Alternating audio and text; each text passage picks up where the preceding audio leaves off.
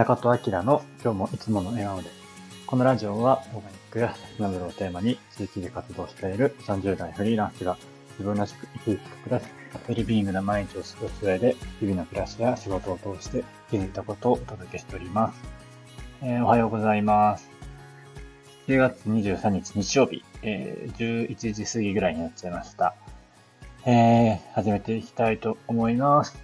今日もね、天気は結構良くて、えー、今日お休みなので、ちょっとね、夕方ぐらいは少し、えー、釣りでも行こうかなと思ってます。ちょっとね、あと家でやることもあるので、いろいろやろうかなと思っております。はい。で、えっと、今日はね、えー、トップが現場から離れるタイミングについてちょっとね、あの、少しだけお話ししてみたいなと思っています。えー、っとね、あの、よく、あの、仕事とかしていて感じることがあって、まあ、あの、オーナーとか、まあ、社長とか、まあ、特にその、創業者みたいな人で、まあまあ、ある程度ね、この、お店とか事業がうまくいったら離れる、現場から離れるタイミングってあると思うんですけど、そのタイミングって結構難しいなっていうのを感じています。僕が、えっと、感じている、えことだと、えっとね、まあ、特にオーナーとか創業者が結構その旗振るタイプの人で、えっと、AO でやってきた人、特になんですけど、やっぱりその人の思いとか、ファッションとか、キャラクターっていうのがあるので、本当に現場を離れるときって、えー、ちゃんとその思いとかビジョンとかが他の、え、スタッフとかにちゃんと引き継がれている状態じゃないと、結構その後って、えー、しんどいんじゃないかなっていうのを思っています。で、あと、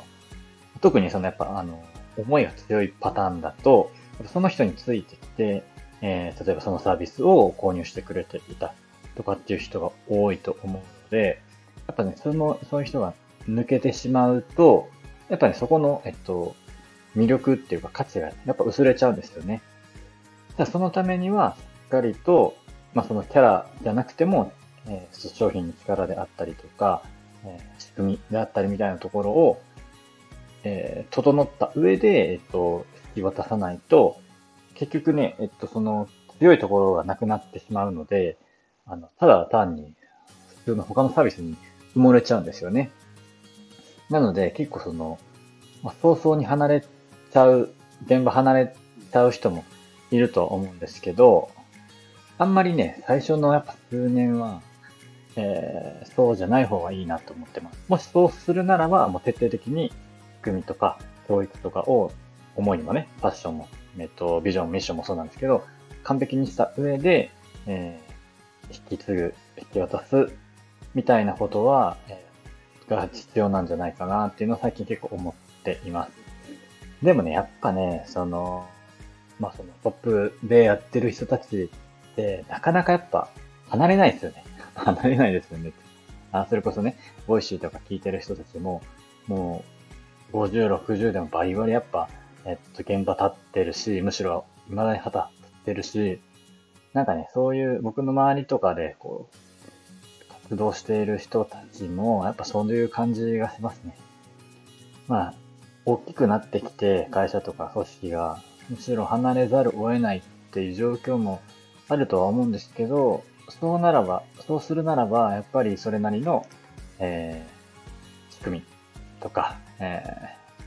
みたいなものは必要だと思います。逆にそれをせずに離れるのは結構無責任だなっていうのは僕は感じてます。それなら、もう、現場にゴリッと入った方が、えやっぱりファンもつくし、え下の、下、下、他の、えっと、スタッフの人も、やっぱり、えやりやすいと思います。特にね、創業数年ぐらいの間は、やっぱり、えっと、現場に立つ、まあ、立つっていうか、まあ、現場にいて、肩振るっていうのが結構ね、大事なんじゃないかなと思ってます。そうなんですよね。それは結構、えー、現場離れてしまって、あと任す。それは信頼っていうのはあると思うんですけど、それでうまくいってないパターンがある、あるなっていうのを感じてます。あ、それこそね、アップルのスティーブ・ジョブズだってね、一回現場離離れてるってかクビになってますけど、まあ帰ってきてやっぱり、アップル業績上がってますし、まあ、他もね、えっと、そういう時代って結構あるなと思っていて、まあ、なので、あんま簡単に、まあ、簡単にいうか早々に、えー、現場離れるっていうのは、あんまりお勧めしないなと思います。で、あちょそれにね、付随した話で、ボイシーでちょっと誰かが言ってたんですけど、あのよくね、電話とかで営業の電話とかかかってくるじゃないですか。まあ、いろんなところからね。で、結構この、営業だから、まあ大体断るケースが多いと思うんですけど、それも、それすらも、えっと、どっかのね、社長さんは全部自分、社長が対応して、で、かつ、まあ営業ってね、結構こう、営業の電話とかって、割とこの、なんとなくこう、大丈夫ですとか、間に合ってるんで、みたいな感じで対応しちゃうと思うんですけど、そこは丁寧に今の事情も説明してお断りする。そういう営業の電話すらも社長が受ける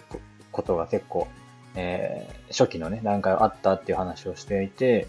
まあ、それ、そこからね、やっぱ何かビジネスチャンスにつながることがあるっていうのがあって、えー、そういうことをしているって言ってたんですけど、なんかそれも近い話だなと思っていて、本当にそれが同じ対応が、えっ、と、社員、他のスタッフができるならば、えっ、と、全然それでいいと思うんですけど、やっぱりそれができていないんなら、えー、やっぱりその、社長とか、えー、そのトップが、しっかり対応するべきことは結構、えー、多いなっていうのは感じてます。はい。なので、まあ、あとね、やっぱり思いが強いからね、社長とか創業者の、えー、思いっていうのは、やっぱりそれは、ブランドを引っ張るだけ、ブランドを作っていくだけの力がやっぱそこにはあるので、そこはやっぱり、えー、簡単にはね、話さないというか、組織としてそういう風土をまだ作れていないんであれば、それはやっぱりトップが引っ張っていくべきなんじゃないかなというのを思いました。えー、どうでしょうか、えー、そんなことを思っております。はい、えー、今日もね、暑いんですけど、気をつけて皆さんお過ごしください。やっぱりね、あの水だけじゃなくて塩分とか、えー、取った方がいいと思うので、なんか塩とか持ち歩いた方がいいみたいですね。僕もね、淡路のおのころの塩っていうのを最近もらったので、それを最近持ち歩こうかなと思ってます。はい。では皆さん暑いですけど、えー、良い日曜日をお過ごしください。今日も口角上げていつもの笑顔で。じゃあまたね